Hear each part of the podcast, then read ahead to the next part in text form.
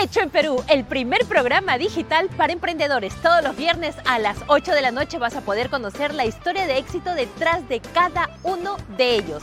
Además, recibe consejos de nuestros especialistas para que puedas sacar adelante tu negocio. Si quieres dar a conocer tu marca, negocio o producto, comunícate con nosotros a través de hechoenperú.tarproducciones.pe. Y ya lo sabes, si está hecho en Perú, está hecho para triunfar.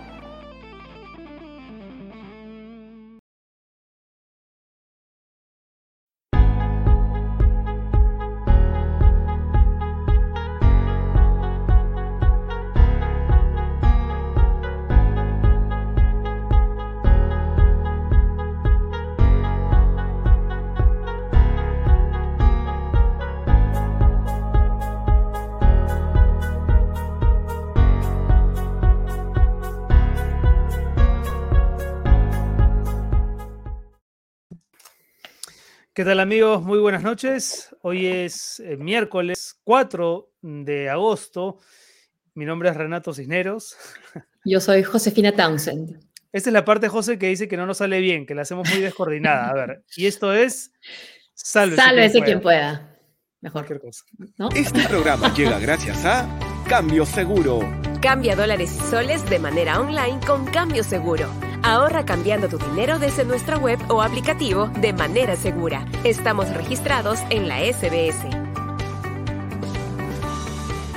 Llama.p ayuda a personas, profesionales y empresas a mantener el distanciamiento social. Soluciones de firma digital para documentos, contratos y más. Con el mismo valor legal que la firma manuscrita, pero más rápida y segura. Descubre cómo en www.llama.p. Evita suplantaciones y protege tus documentos. Llama.p. Obtén un préstamo y realiza factoring sin tantas condiciones en prestamipe.com. Accede a las mejores tasas y plazos para hacer tus proyectos realidad.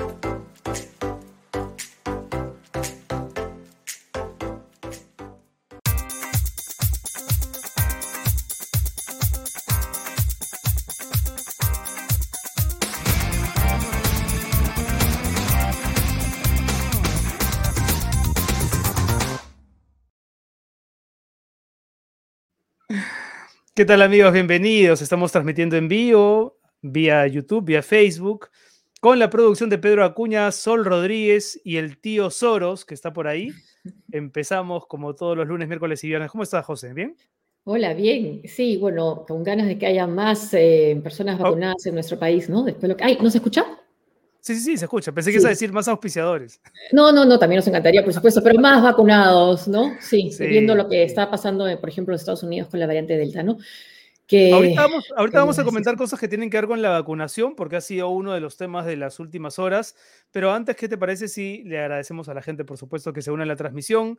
Invitarlos a que se hagan Patreons de este programa, mecenas, a través de patreon.com slash... Ahora tenemos ahí la dirección. A ver, ahí está, patreon.com slash sqppe. También nos pueden yapear o plinear a los siguientes teléfonos, 9927 26 404 para el plineo y el yapeo al 927-870618. Y en el transcurso del programa pueden escanear el código QR que va a aparecer en la esquina superior derecha de su pantalla en cualquier momento. Ahí está. Muy bien, el tío Soros está atento a la transmisión.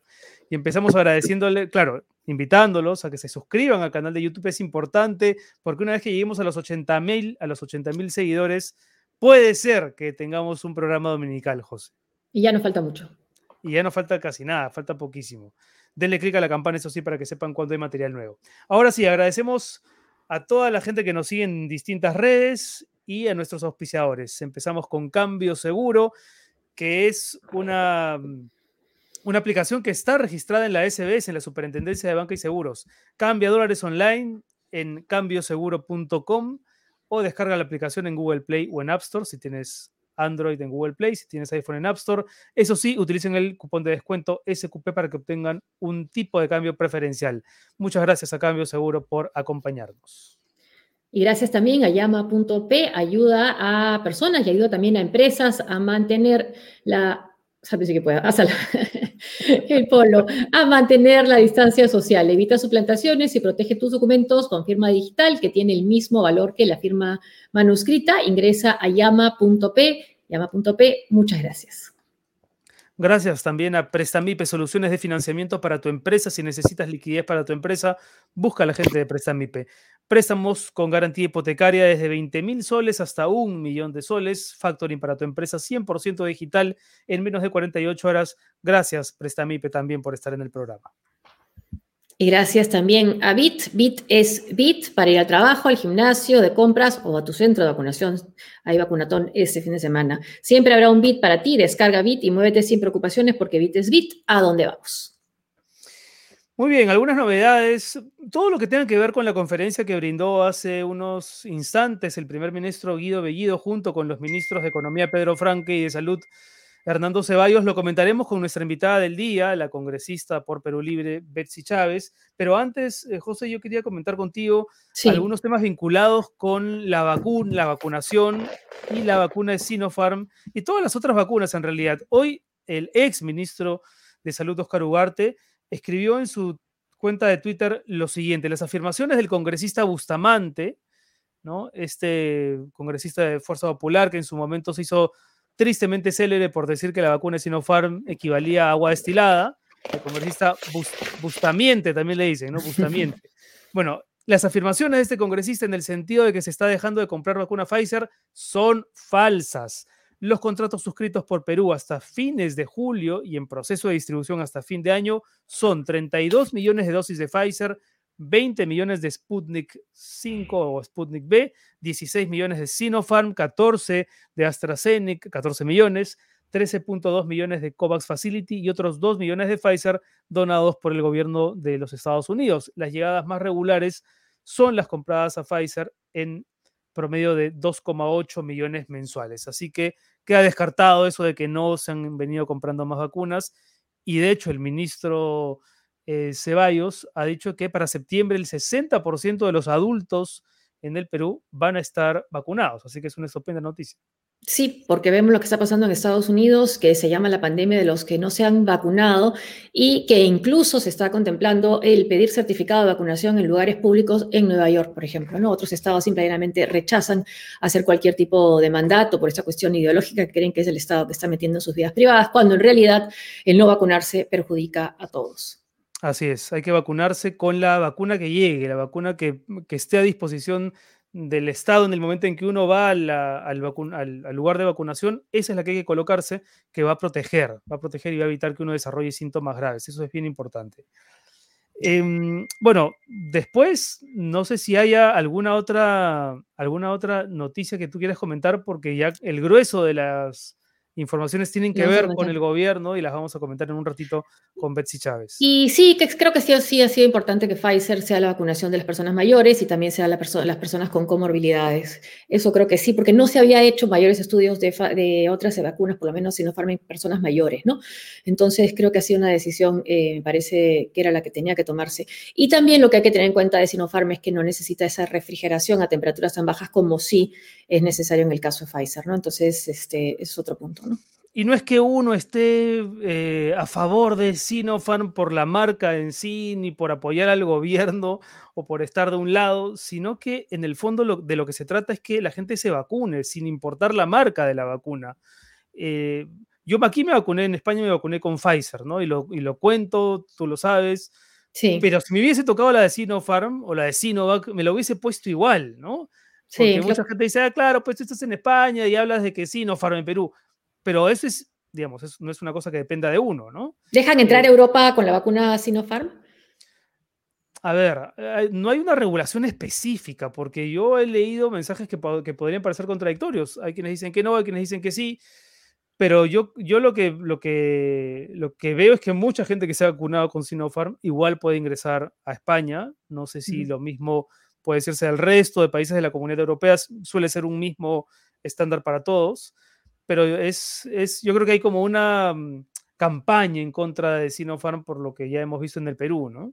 Y además por la, lo que fue el vacuna gate, que manchó de todas maneras el estudio y que además mostró una manera de actuar de parte de, eh, de, la misma China, ¿no? De promocionar sus productos, que era ir directamente a la canciller, al ministro, a la ministra de Salud y al presidente, ¿no? Entonces también pero bueno, eso no quita los estudios que se han hecho sobre la vacuna y que le dan casi 80% de efectividad.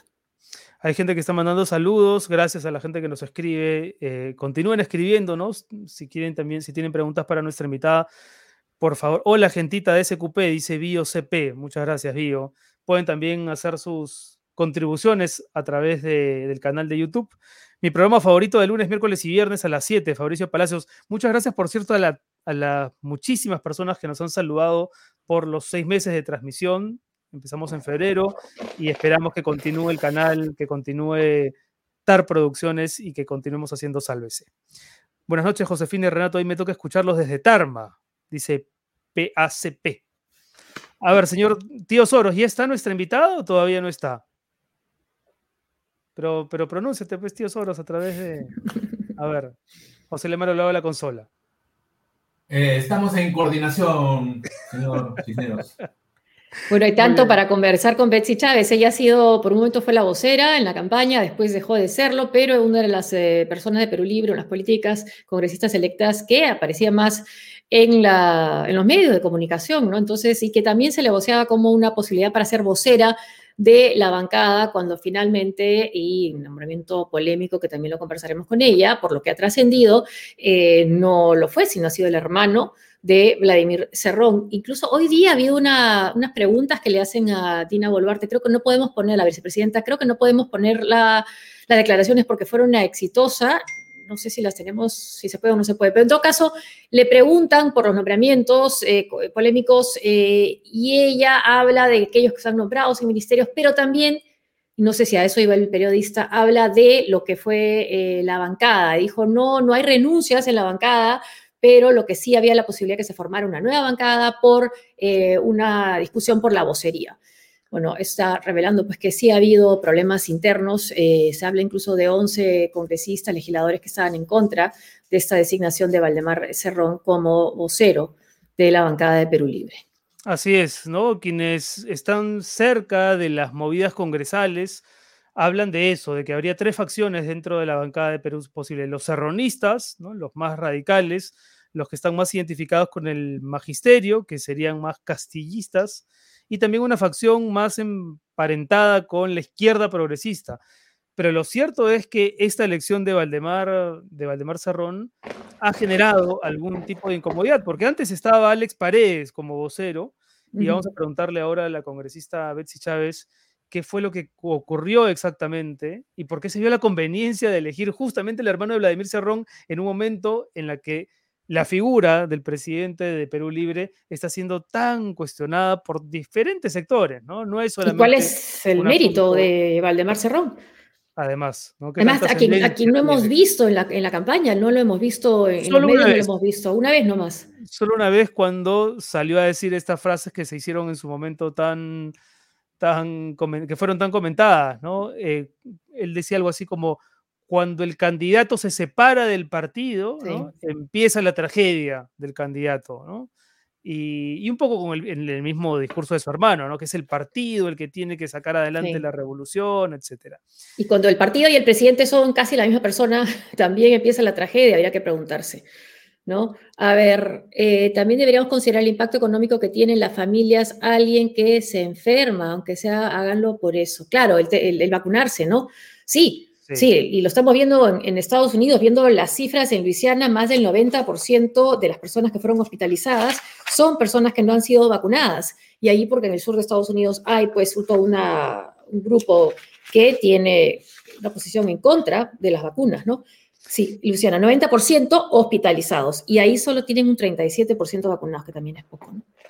Y de hecho, me parece que ha sido en Estados Unidos, lo estoy intentando corroborar ahorita para dar información precisa, Em, exactamente. Vacunas obligatorias en Nueva York para entrar a restaurantes, espectáculos y gimnasios.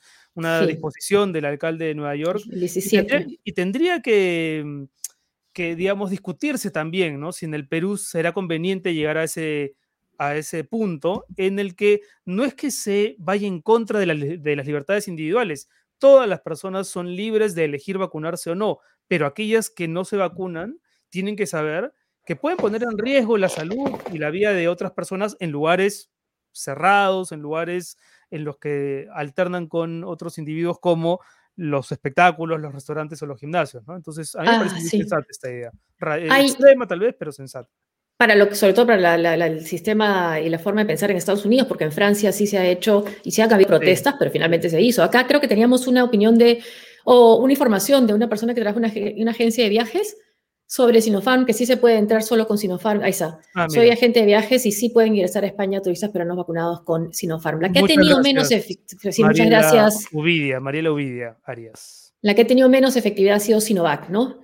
Sinopharm sí se mantiene como el 79% de efectividad. Sí, Minsa anuncia que mantendrá a los viceministros de la gestión anterior. Bueno, eso sí. Esa es, otra buena, esa es una muy buena noticia, la verdad, porque son los viceministros que han estado, eh, digamos, al tanto de toda la promoción de la vacunación, los que tienen incorporado todo el conocimiento de cómo estaba funcionando. Así que es una garantía que el, ministro eh, Hernando Ceballos vaya a estar acompañado de los mismos funcionarios. Bueno, de lunes a hoy, ¿no? ¿Te acuerdas que el lunes terminamos el programa diciendo ojalá que para el miércoles no haya tristes novedades? La mala noticia es que se han, se han seguido dando a conocer contrataciones de funcionarios de primer y segundo orden muy cuestionados, ¿no? Y entonces uno se pregunta qué está ocurriendo ahí, lo hacen a propósito, hay descuido, hay negligencia, ¿qué es lo que se está buscando? Bueno, ahora ha dicho el, primer ministro que, eh, que ganó ese Perú Libre y entonces que esperaban que llamaran a funcionarios de Fuerza Popular. Bueno, eh, lo que en todo caso sí, pues si ganó, ganó el partido, cuánto de mandato tiene esa elección por tan estrecho margen es un tema. Y otro es si, bueno, que participen los eh, técnicos y militantes de Perú Libre, sí, pero que tengan los méritos.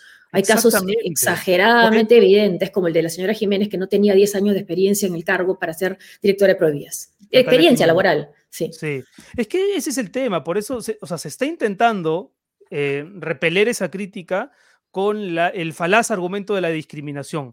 Y aquí no hay discriminación y no es que sea una posición limeña o capitalista. Lo que se pide es que lleven gente de su confianza, lleven gente de Perú Libre si quieren, pero que sean cuadros por lo menos sin antecedentes, ¿no? Ya no decimos intachables, por lo menos sin antecedentes delictivos, penales, éticos, porque es la mejor manera de callarle la boca a quienes vienen diciendo desde hace años que la izquierda no está para gobernar el Perú.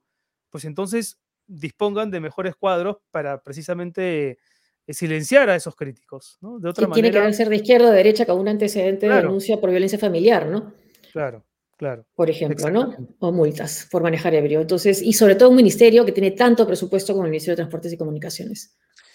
Me parece que ya estamos en un instante con la congresista Betsy Chávez. A ella le hemos entrevistado antes, pero es la primera vez que vamos a conversar con ella ya, digamos, con Perú Libre en el gobierno. Así que, de hecho, sus, sus declaraciones tienen también ya otras resonancias a partir de ahora. Estamos ya con la congresista Betsy Chávez. Le agradecemos mucho por estar aquí en Solese quien pueda una vez más. Congresista Chávez, ¿cómo está? Ah, está en camino al Congreso. Hola, ¿qué tal? ¿Cómo están? ¿Cómo están? ¿A, este, ¿a dónde se dirige?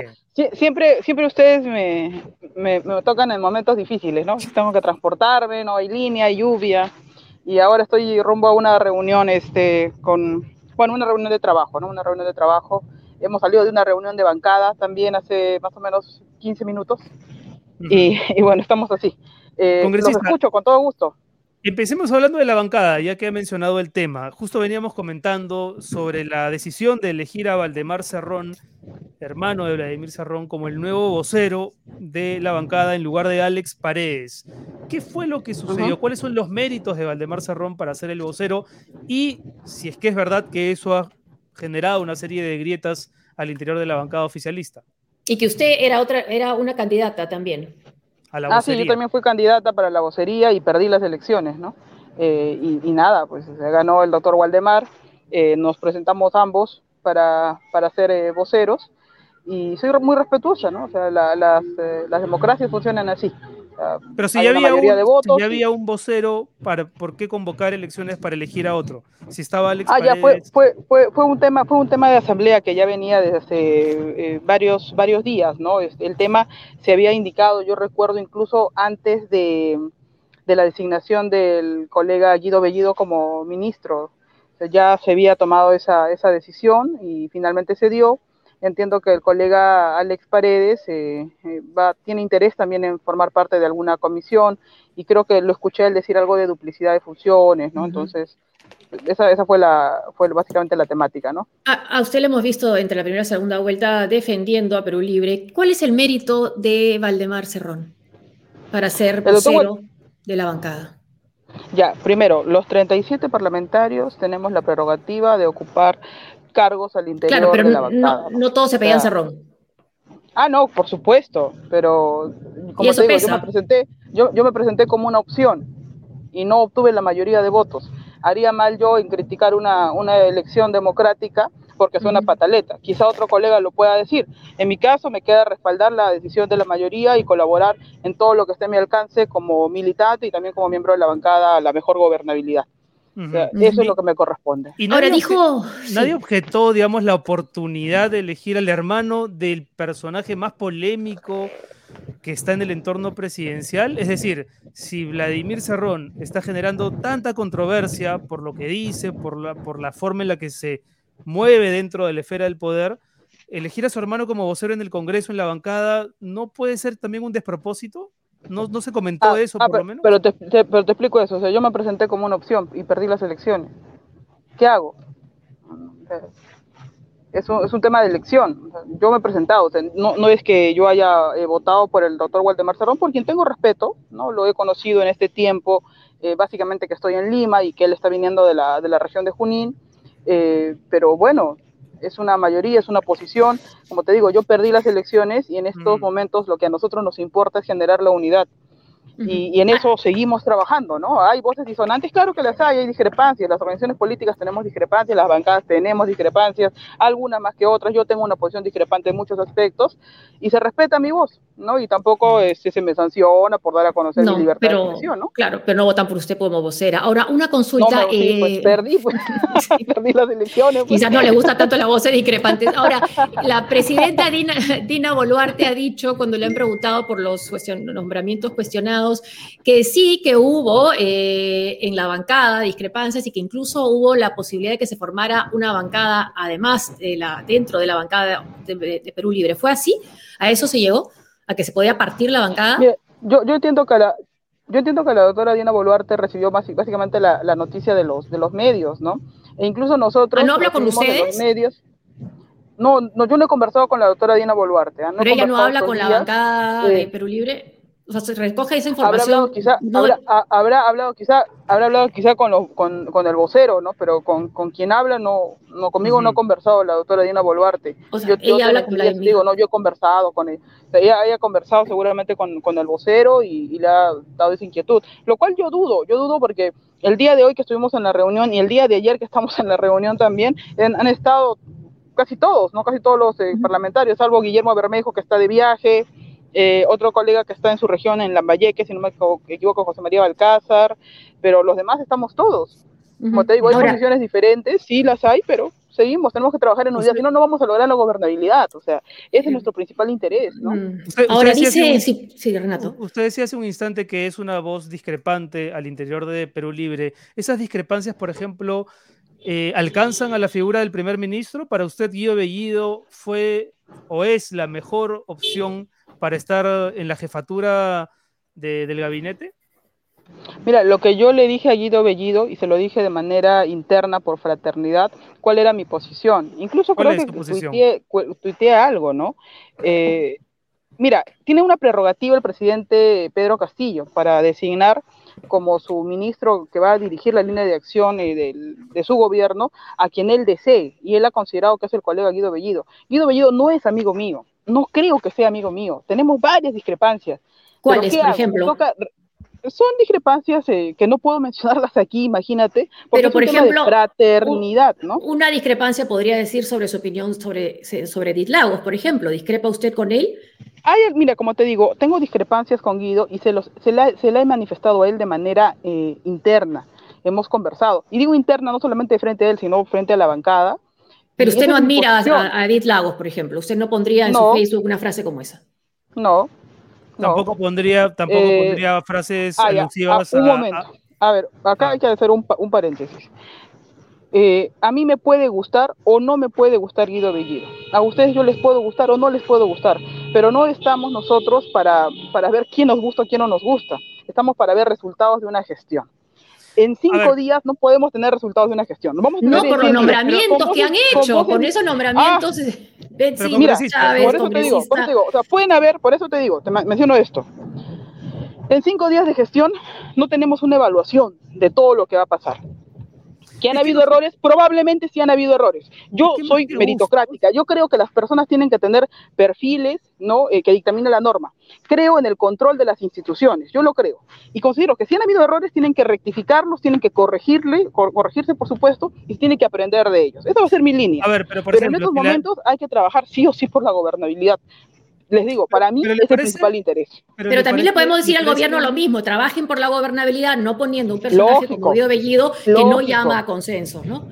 Mira, yo, yo hasta donde he visto de, de Guido, con quien, como te digo, yo puedo tener discrepancias, yo de carácter personal, he visto que ha pasado invitación a bancada por bancada.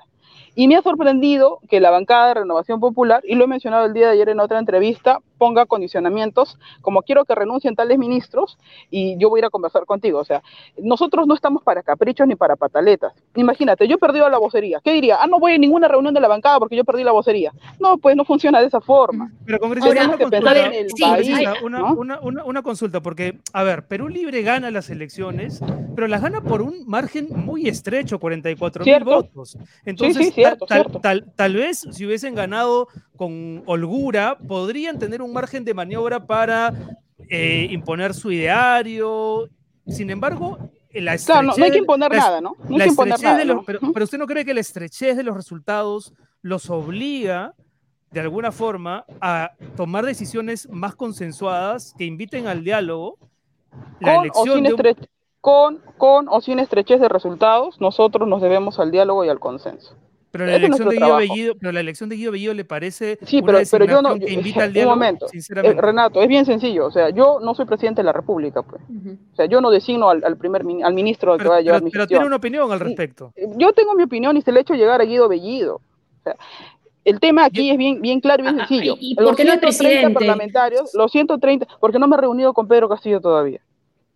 Espero reunirme el día de mañana o en estos próximos días. ¿Y ¿no? le va a decir- hablar, y con, le va a y hablar con Pedro Castillo. Y le va a dar su opinión sobre lo que piensa Ya, de estas mi, mi- opinión es pública, este Renato. O sea, mi opinión es pública. Yo ya lo he dicho, estaba ahí en el Twitter, que tanto aquí siempre revisan el email Twitter. O sea, yo ya he dado mi posición. Yo creo que hay errores, claro que hay errores, hay que corregirse, hay que me- mejor llevar las cosas. Y Pero ¿Cómo sabes, se a corrige el pesar de error saber, de poner a pero- Guido pero Bellido escúchame. como premier? no, ¿Cómo no, no, un momento, eso? un- a ver, un momento, un momento.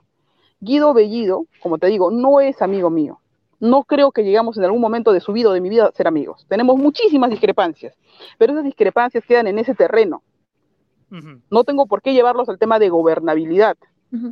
Yo creo que las bancadas sí deberían de reunirse con él. ¿Por qué? No por él, no por solamente las bancadas, por el país tenemos que generar gobernabilidad. De- dentro de unos días seguramente se va a dar la cuestión de confianza y cada congresista, la lista de oradores empezará a decir tal, tal cosa.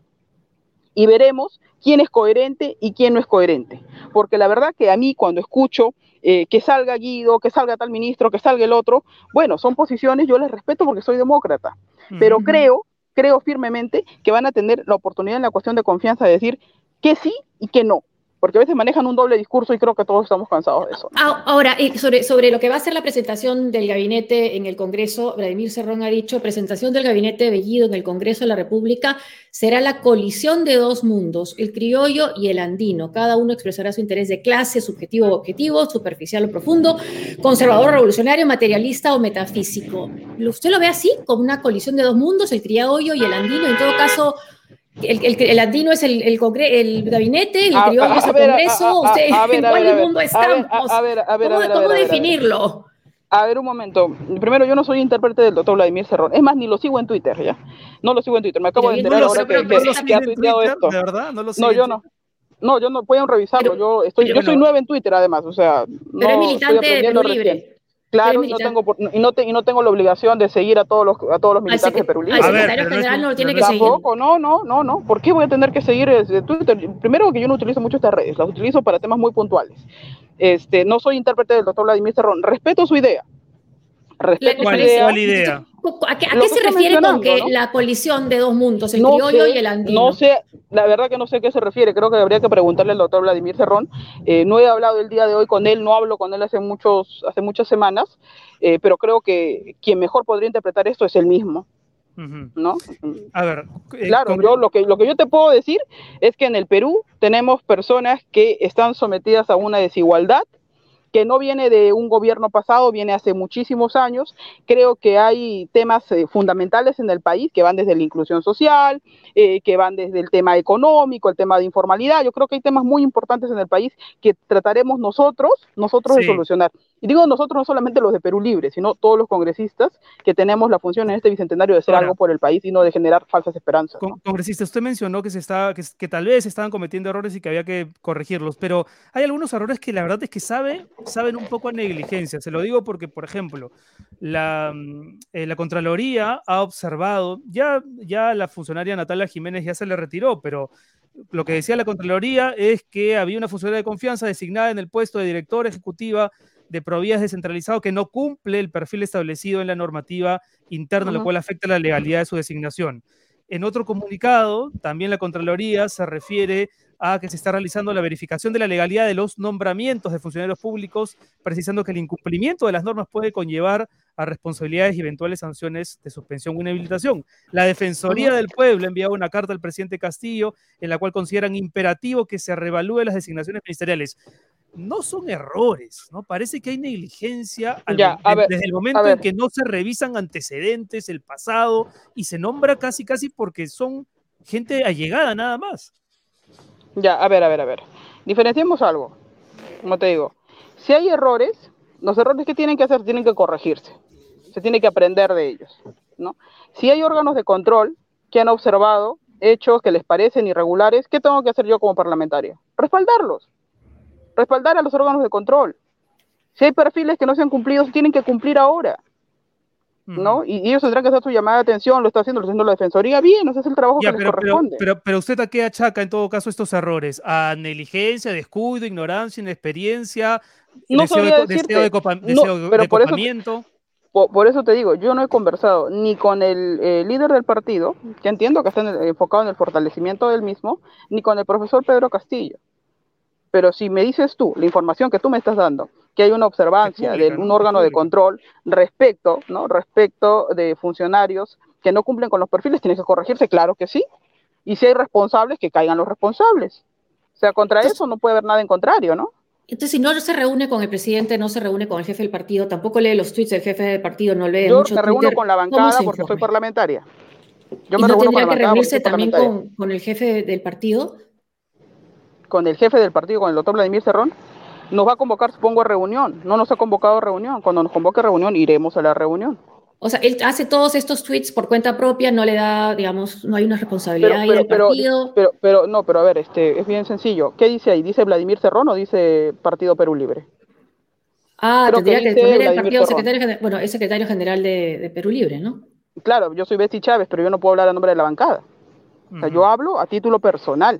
Ah, ok. Entonces cuando veamos, cuando veamos, cuando le, ya, cuando leamos un tuit de Vladimir Cerrón, no es Vladimir Cerrón jefe del partido, sino es un ciudadano más o menos como corriente. pero por eso te digo, es bien sencillo. Ese tuit es el doctor Vladimir Cerrón. O dice Vladimir Cerrón, secretario general del partido, no sé, no lo sigo, no lo sigo.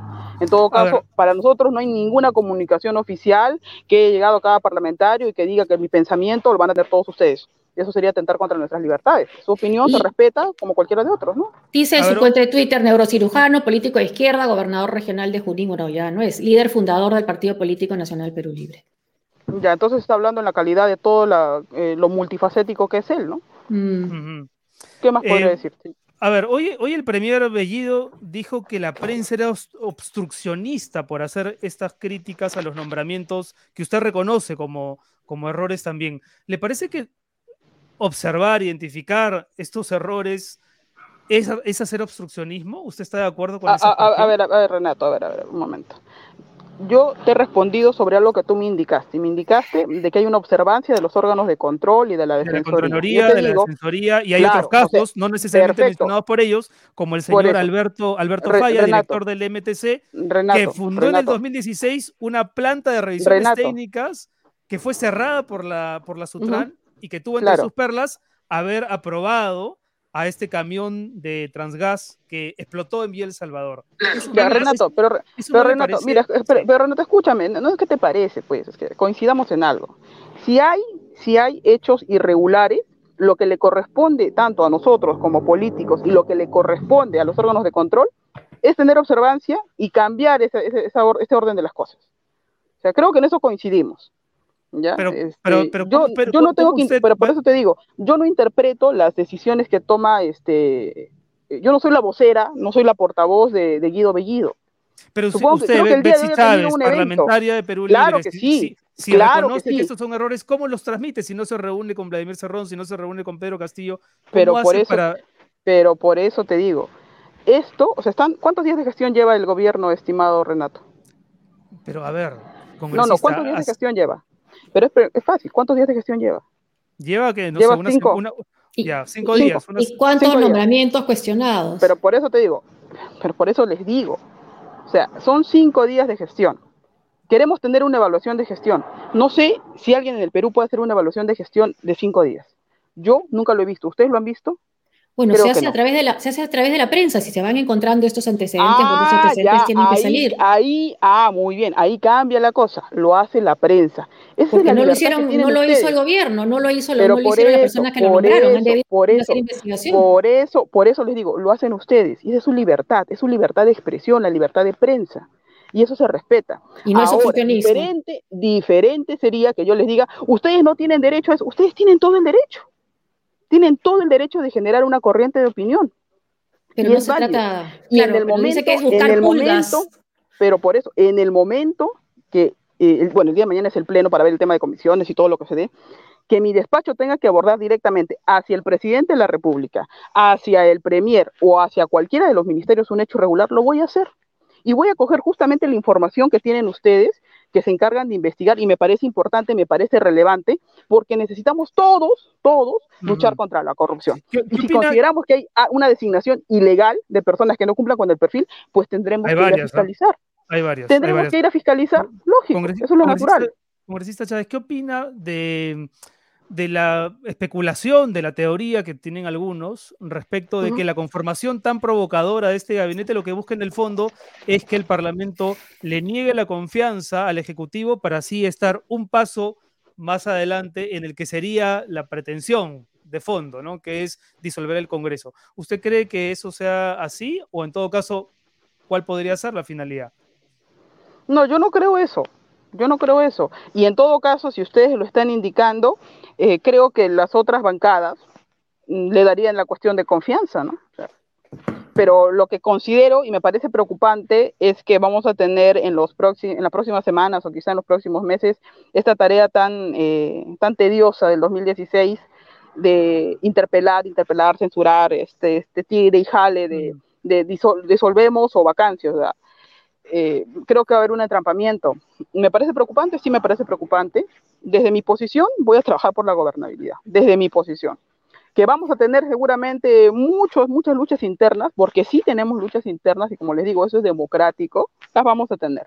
Quizá alguna de ellas este, tenga que salir en el Pleno, seguramente saldrá, es parte de la democracia. Eh, voy a dirigir todos mis esfuerzos, no sé si como joven, pero para poder trabajar por un país mejor. Eh, esperemos que los otros congresistas jóvenes también lo hagan. ¿Cuál es su posición? Dice usted de su posición. Usted es congresista, usted es congresista Perú Libre, pero es miembro del partido. ¿Usted tiene una vinculación orgánica con el partido también? Yo soy militante del partido, soy secretaria de disciplina de la región de Tacna.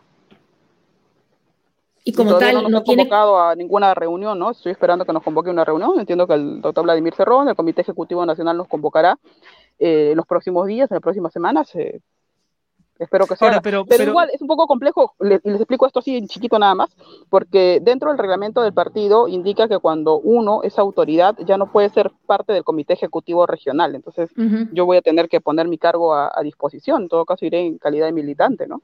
¿Y Ahora, usted, usted, es consciente del malestar que hay hoy, congresista Chávez? Se lo pregunto porque leyendo los tweets de Sarrón, que, son que, son los tweets que usted no lee, pareciera que para él... Sí, yo no leo que para él no, la, cosa está, es una cosa de Lima, una inquina limeña, capitalista, pero ojo que en Cusco también hay criollas, de gremios de trabajadores, ojo que en Arequipa también empresarios están muy preocupados por la elección de Guido Bellido. Entonces, por lo menos quisiéramos saber que usted, que es una de las caras más representativas de la bancada, entiende el malestar que hay, es consciente de lo que está ocurriendo. Y lo entiendo, y por eso lo he transmitido a Guido, se lo he transmitido a él, se lo he transmitido a mi bancada pero yo no hago 37 cabezas en la bancada.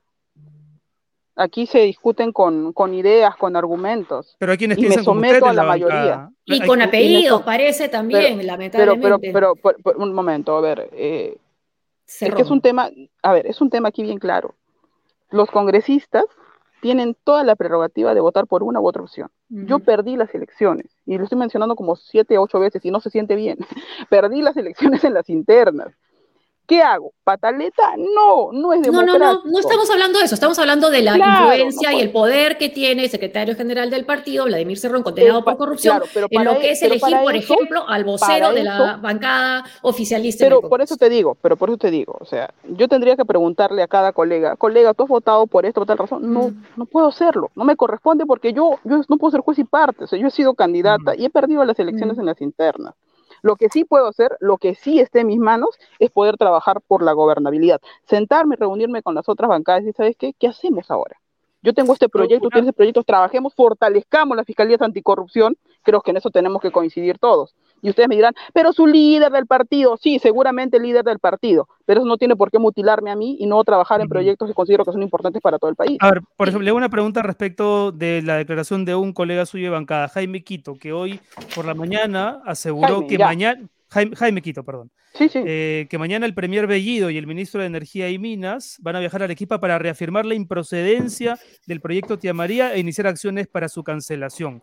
No lo ha mencionado el Premier, no lo ha mencionado el ministro, pero lo ha dicho el congresista Jaime Quito. ¿Usted está de acuerdo con la posibilidad de que se cancele del todo Tía María? Mira, eh, Jaime Quito es justamente congresista de Arequipa. Y está también el colega Alex Paredes y la congresista María Agüero. No sé en qué circunstancias ha dado esas declaraciones. Yo creo que en todo caso habría que preguntarle a él directamente. Eh, y conversar también con el ministro de Energía y Minas, es el señor Iván Merino, con quien nos reunimos un momento el día domingo que tuvimos la reunión en la PCM, y, ellos ya le manifestaron este, muchas de estas eh, situaciones ¿no? de conflictos sociales que en nuestro país, la verdad que no es un tema nuevo, ¿no? y bueno, esperar yo que tenga muñeca política y que puedan bien resolver los problemas del país, porque nadie quiere muertos, ¿no? Nadie quiere muertos. Pero no está de acuerdo usted con la cancelación del proyecto, que porque él ya ha anunciado las instrucciones para la cancelación de Tía María. tendría que revisar mucho mejor el proyecto. No puedo darte aquí una, una, una noción prematura sin haberlo conversado con los colegas de la, de la bancada, ¿no? Sobre todo ellos, porque son representantes de la región de Arequipa. Una de las cosas que más rechazo ha generado con, cuando se anunció el nombramiento de Guido Bellido de la presidencia del Consejo de Ministros fueron sus palabras, sus halagos a eh, Edith Lagos y con ella a lo que representa y lo que fue en nuestro país la violencia senderista.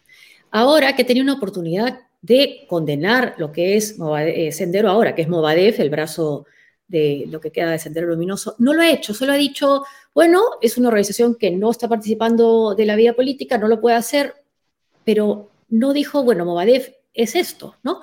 Es el brazo de Sendero Luminoso y condenamos la violencia terrorista.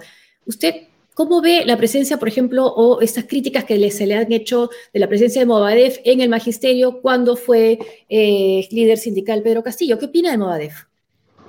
Mira, yo tengo una, yo sí creo que es un brazo político del, senderismo, yo lo he indicado en vastas oportunidades. Eh, rechazo en todas sus formas el terrorismo. Yo he sido miembro de, eh, de ADESUR, la Asociación de Derechos Humanos del Sur, y, creo que cualquier eh, peruano que conozca la, nuestra historia, sobre todo en esos años, eh, mm. tiene que despertar un, carácter innato ¿no? del, derecho a la vida. Eh, bueno, espero en todo caso que el, que el colega, ahora ministro, pueda quizás reivindicar, ¿no? porque de lo que yo he hablado con, con Guido, como les digo, amigo mío no es, nunca ha mostrado un, un rechazo a, ¿cómo decirlo? Eh, un rechazo por la vida, ¿no? O sea, podemos, podemos tener muchas discrepancias, pero a mí jamás él me ha dicho, oye, ¿sabes qué? Movadef no, no es tan mal, o es esto, no, o sea, al contrario. Incluso recuerdo una ocasión, en una, en una ocasión dentro de, las internas habló de lo que había significado el terrorismo. Como te digo, Mm. amigo mío no es, yo no tengo por qué salir a limpiar a, a Él- Guido, él- pero rescato, rescato su posición en las internas de rechazo al terrorismo. Eso es lo que yo rescato. Bueno, pero, pero no se Eh, vio hacia afuera, por lo menos en esa entrevista no fue lo que dijo, digo, ¿no? La no, no, no, no sé, no sé cuál haya sido el contexto. Me parece un poco extraño que no lo haya indicado en todo caso, porque sí lo dijo en las internas. Entonces, No, pero no lo eh, indicaba en esa que- conferencia de prensa.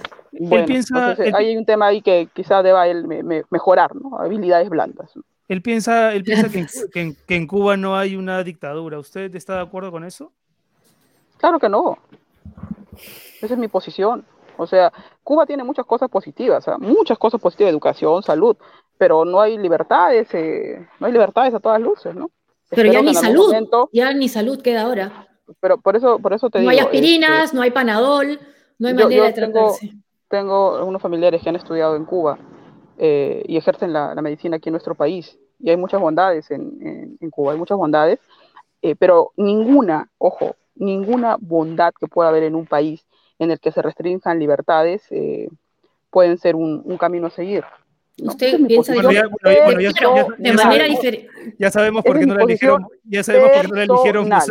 Ya sabemos por qué no Y, la segu- y eligieron seguramente no me van a elegir, ¿no? Pero no importa, o sea, esa es mi posición personal. ¿ya? Claro, piensa ¿Por qué? diferente Porque que el soy- canciller porque también. soy- porque soy demócrata. Yo soy demócrata. ¿Ellos no? Eh, yo no supe. No, no, no, un momento. Yo no digo que ellos no. Ellos quizás también lo son, pues son demócratas. Porque nos hemos valido en democracia para tener elecciones. Y reitero. Ay, creo que por onceava vez. Yo perdí las elecciones internas. y tengo que aceptar que perdí las elecciones internas. Pero voy a seguir trabajando con la bancada. Yo no voy a ser disidente. ¿ah? Yo soy orgánica. Hay matices de la izquierda. Soy un matiz de la izquierda, pues. A ver, Claro, ¿no? es orgánica, pero ojalá hubiera un poco más de relaciones entre los orgánicos, que tuvieran por lo menos más comunicación. Vemos que no, no lo tienen. Pero por eso te digo, pero en el caso del doctor Vladimir Cerrón, él convocará la reunión cuando crea que deba de convocarla. ¿no? Yo entiendo que será las próximas dice- semanas, cuando estemos instalados en comisiones quizás, ¿no? Y tiene que haber un diálogo, tiene que haber un diálogo. O sea, es el líder del partido, es el fundador del partido. y es el Y con líder Pedro Castillo, el presidente de la República, claro, pues, pero para eso también está Guido Bellido, que es su, su, su premier, ¿no? Y usted que, que es hemos parte, parte domingo, o sea, el de la comisión de, claro, de, de- de disciplina, ¿no le afecta, no le choca, no le molesta tener a un jefe de partido sentenciado por corrupción? ¿Cuál? ¿De, de Vladimir Cerrón? Que esté... ¿Qué te puedo decir? O sea, el doctor que Vladimir sí, que le Cerrón, molesta. que sí que le... Eso, eso nos puede decir que le molesta. que No, le no, a ver, a ver, a ver, a ver. A ver. No debería A estar en ver, ese a ver. cargo. ¿Sabe- ¿Sabes, ¿Saben lo que pasa? Yo sé que ustedes no militan en ningún partido político. Creo que nunca van a llegar a militar en un partido político. Porque perderían esto que se dice independencia, ¿no? Es un corsé. Y estar en un partido político, sí, jóvenes, eh, amigos, bueno, ustedes creo que son mayores que yo, pero, o sea, estar en un partido político es un corsé en muchas cosas. Es un corsé en muchísimas cosas. Entrar a política, créanme que es una de las decisiones más difíciles que yo he tomado. Yo quería ser diplomática. Y miren, terminé aquí. Este. Pero estoy contenta de participar en la vida política, porque siento que puedo resolver muchos problemas, muchos conflictos. ¿Hay un costo? Sí, hay un costo. Quizá me cargo de muchos pasivos, quizá me cargo de muchos pasivos, pero también me cargo de muchos activos. Primero, respetar y ser tolerante, ser orgánica. Y eso ya es una rareza. En nuestro país, donde uno ingresa por un partido político y no le gusta, y en la primera discusión se va a otro partido político y termina siendo un saltimbanque. Es- eso, ese tipo de, de- de circunstancias que hemos visto en muchos políticos, conmigo no van.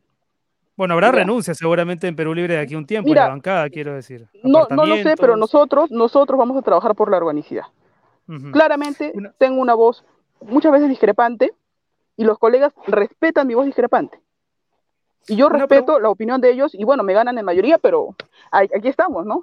Este, Una en pregunta personal. El, el portal El Foco publicó hace algún tiempo, hace poco en realidad, eh, un informe según el cual usted visitó reiteradas veces en la cárcel de Chayapalca, más de cinco por lo menos, a Rodolfo Orellana, ¿no? a quien todos recordamos por ser líder de una red criminal vinculada con estafas, lavado de activos, tráfico de terrenos, etcétera. Según el Foco, usted alegó que era por una investigación académica porque iba a publicar una tesis al respecto. Sin embargo, estas visitas fueron en el 2016 y la tesis se publicó el 2015. Eh, ¿Qué pasó exactamente con Rodolfo Orellana? ¿Por qué lo visitó tantas veces en la cárcel? Ya, primero la información del foco fue tendenciosa y, y no, no desconozco las razones, porque yo llamé a la periodista un día antes y le dije, este, no sé si me puede entrevistar porque creo que está haciendo un informe sobre mí. Y me dijo, ah, sí, la pensaba llamar, ¿no? Entonces eh, yo la llamé y le dije, por favor, ¿me puede entrevistar? Eh, Primero ¿Pero qué cosa- por eso. ¿Qué cosa es tendencia? ¿Usted visitó, visitó a Orellana en la cárcel? Sí. A ver, yo, yo, yo, les, yo les informo cómo va esto, porque decir esto sin contexto uno se pierde. Yo estudié desde el año 2007 hasta el año 2012 en la Universidad Nacional Jorge Basadre Groman en Tacna. Ujú. Eh, yo he sido quinto superior, he sido jefa de prácticas de mi escuela de Derecho en Tacna. En el 2016 y en el 2015 yo presento mi primera tesis para optar mi título de abogada. Mi tesis eh, tiene que ver justamente con el régimen cerrado ordinario del penal de varones de Pocoyay de Tacna, eh, sistema penitenciario, ¿no? ejecución penal. En el año 2016 yo ingreso a la maestría de Derecho Constitucional de la Universidad José Carlos Mariátegui, filial en Tacna. Y decido continuar con el trabajo de investigación, pero ahora ya no de régimen cerrado ordinario, sino de régimen cerrado especial. Y en Tacna se encuentra justamente el establecimiento penitenciario Chayapalca, que maneja régimen cerrado especial. Son pocas las regiones, en Lima, en Juliaca y en Tacna, que tienen el régimen cerrado especial. Son básicamente estas tres. Y hago mi investigación durante un año. Ajá. O sea, durante un año me he entrevistado no solamente con el señor Orellana, Eso me he entrevistado con todos los internos del penal de Chayapalca, con todos. ¿Por qué? ¿Y más de cinco veces medición- acá- con todos? ¿Más de cinco veces con No, no, no, es que eso de cinco veces con, con Orellana, eso es falso. Uno va y coloca, este, visita tanto, tanto, ¿no? Eh, ¿Cuántas veces visitó eran Orellana? ¿Cuántas instrumentos veces- de ¿Cuántas medición. veces conversó con Orellana en la cárcel de Chayapalca? No recuerdo cuántas veces, no fueron Una, muchas, no fueron muchas. Quizá para el tema de instrumentos de medición, él, es- él tiene una enfermedad que es diabetes y tanto para él como para otros internos que no podían hacer ingresar sus medicamentos, porque recuerden, una vez que se da una sentencia a una persona, ya se termina el tema penal, pero sigue el tema de ejecución penal. O sea, no es que entre a la cárcel y que se muera, sino que tiene que ver todo un tema administrativo. En los penales hay un proceso de regresión, o sea, que una persona retrocede Sí, sí. en, en el tema de la resocialización, o hay un, un tema de progresión. Y de acuerdo a eso, las personas, los internos, van rotando de los penales. En el caso de Chayapalca, para que uno entre ese penal, es el penal de los penales. Ha tenido que cometer un delito, ¿ya? O una falta grave estando en un penal. En el caso del señor Ollana, yo recuerdo que le incautaron un teléfono porque él estaba en un penal aquí en Lima, y lo, por eso lo castigaron y lo mandaron a Pero, Chayapalca. Ok, pero entonces, Igual en digamos, Chayapalca, por ejemplo, digamos, me lo- lo- entrevisté con Joran van der Slot, con sí. el señor, que es bastante conocido también, con el señor eh, eh, Gerald Oropesa, que es también bastante conocido, y así con un montón de angelitos. Un montón. Y me acuerdo que me quedé lo último trabajando para una bibli- Ya, lo- biblioteca lo- de los lo- internos lo que, de quería, lo que quería básicamente era precisar el tema de los años, ¿no? La publicación de la ¿Y, tesis había sido y- un año cuántas antes. visitas fueron? fueron? ¿Cuántas Sí. visitas fueron? Y si finalmente lo cita en su tesis. Uy, ¿qué pasó?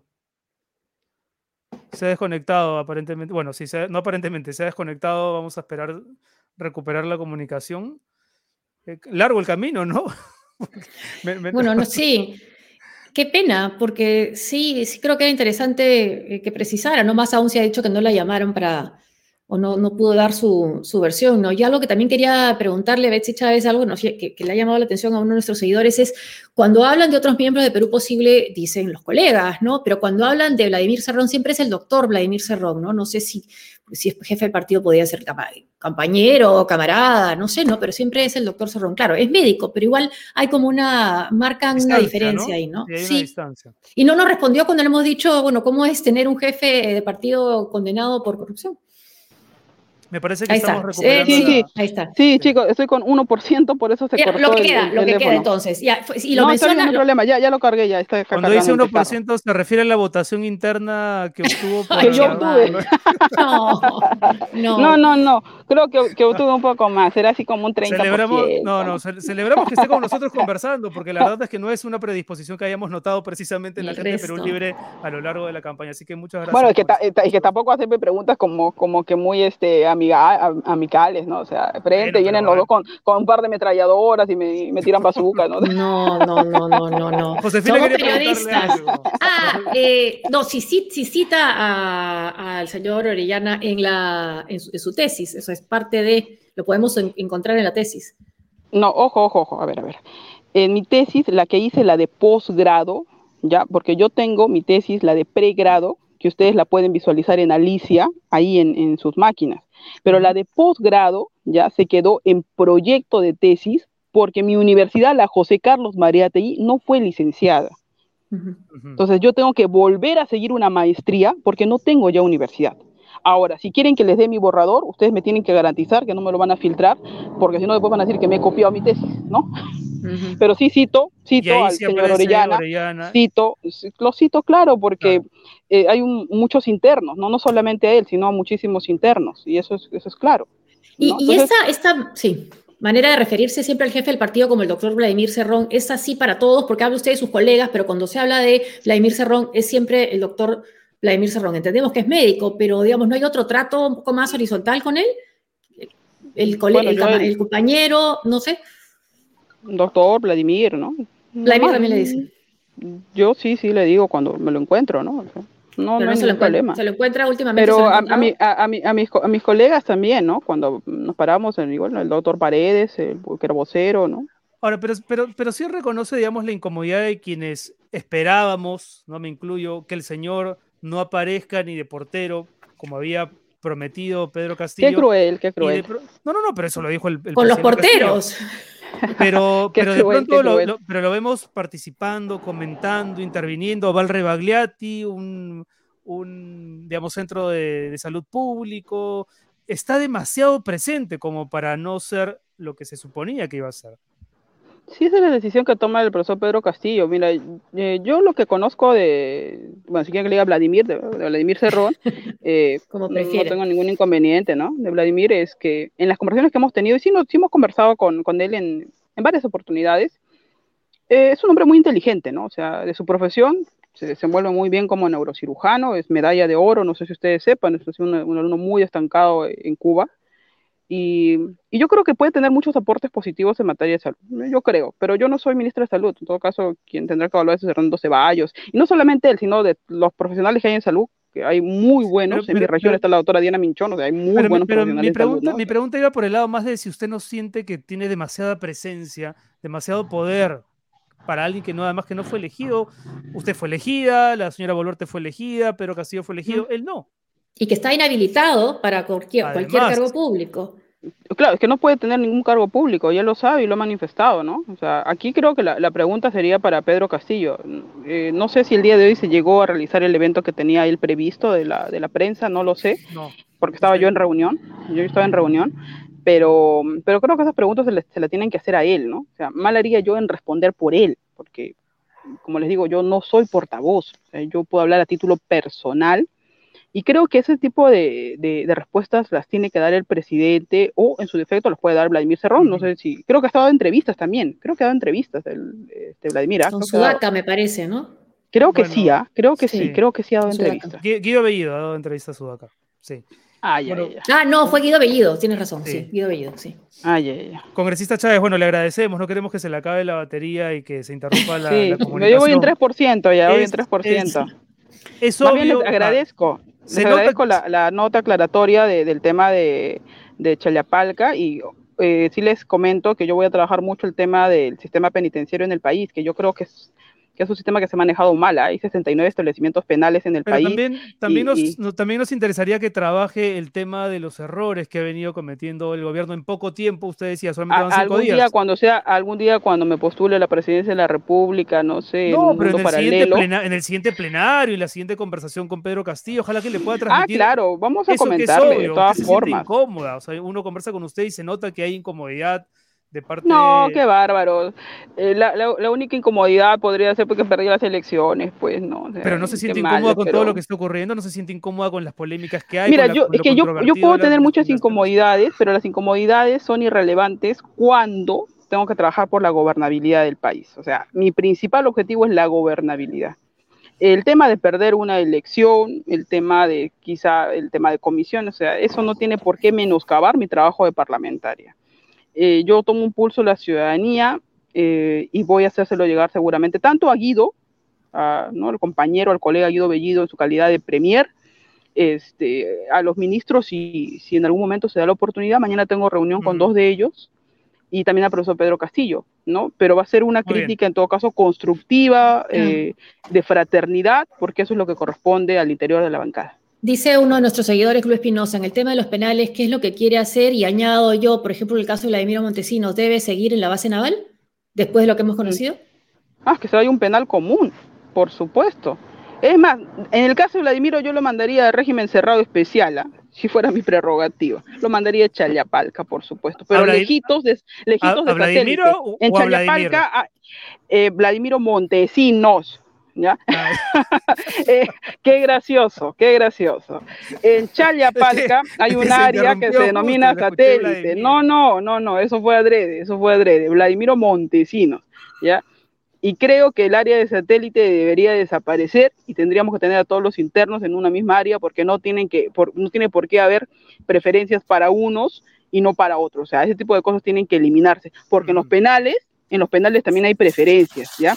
Hay cárceles doradas en los establecimientos de régimen cerrado ordinario y especial. Ojo. Muy bien, congresista. Muchísimas gracias por dedicarnos estos minutos hoy y ojalá que la próxima vez que conversemos se haya tranquilizado eh, bastante el, el clima político. Muchas gracias. Sí, sí, muchas gracias Renato, muchas gracias. Mm, Carolina, no sale tu nombre. Josefina. Josefina.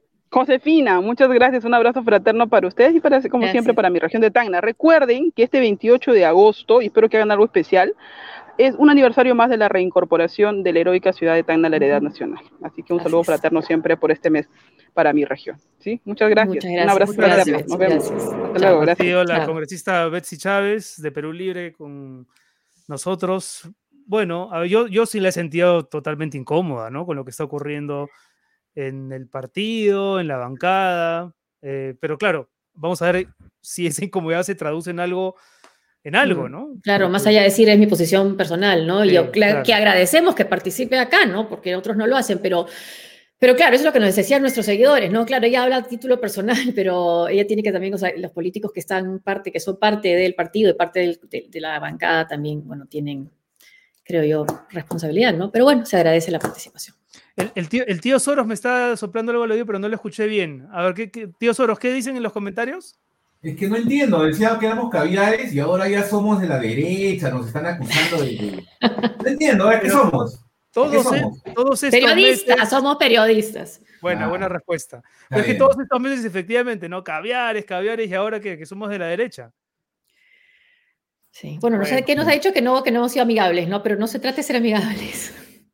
No, se trata de, de- de- de tratar de entender por qué están tomando decisiones tan, tan problemáticas, tan tóxicas, ¿no? Tan, Que generan precisamente eso que a ella le preocupa, la gobernabilidad, que generan, quiero decir, lo contrario, ¿no? Reacción, claro, no, no fue Nájar, no, no quieren a Nájar, bueno, va, pues, Bellido, ¿no? Y ayer Sí. escuché, hoy día en la mañana escuché que Nájar estaba, no descartaba la posibilidad de ser asesor de la PCM o asesor del Ejecutivo en alguna instancia, lo cual sería, por supuesto, un autogol más, ¿no? Un autogol Sí.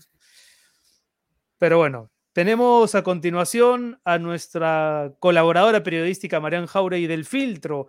El Filtro se encarga, como ustedes saben, de verificar las declaraciones de los actores políticos para saber cuándo son ciertas, cuándo son falsas y compartir sus indagaciones con el público. ¿Cómo estás, Marian?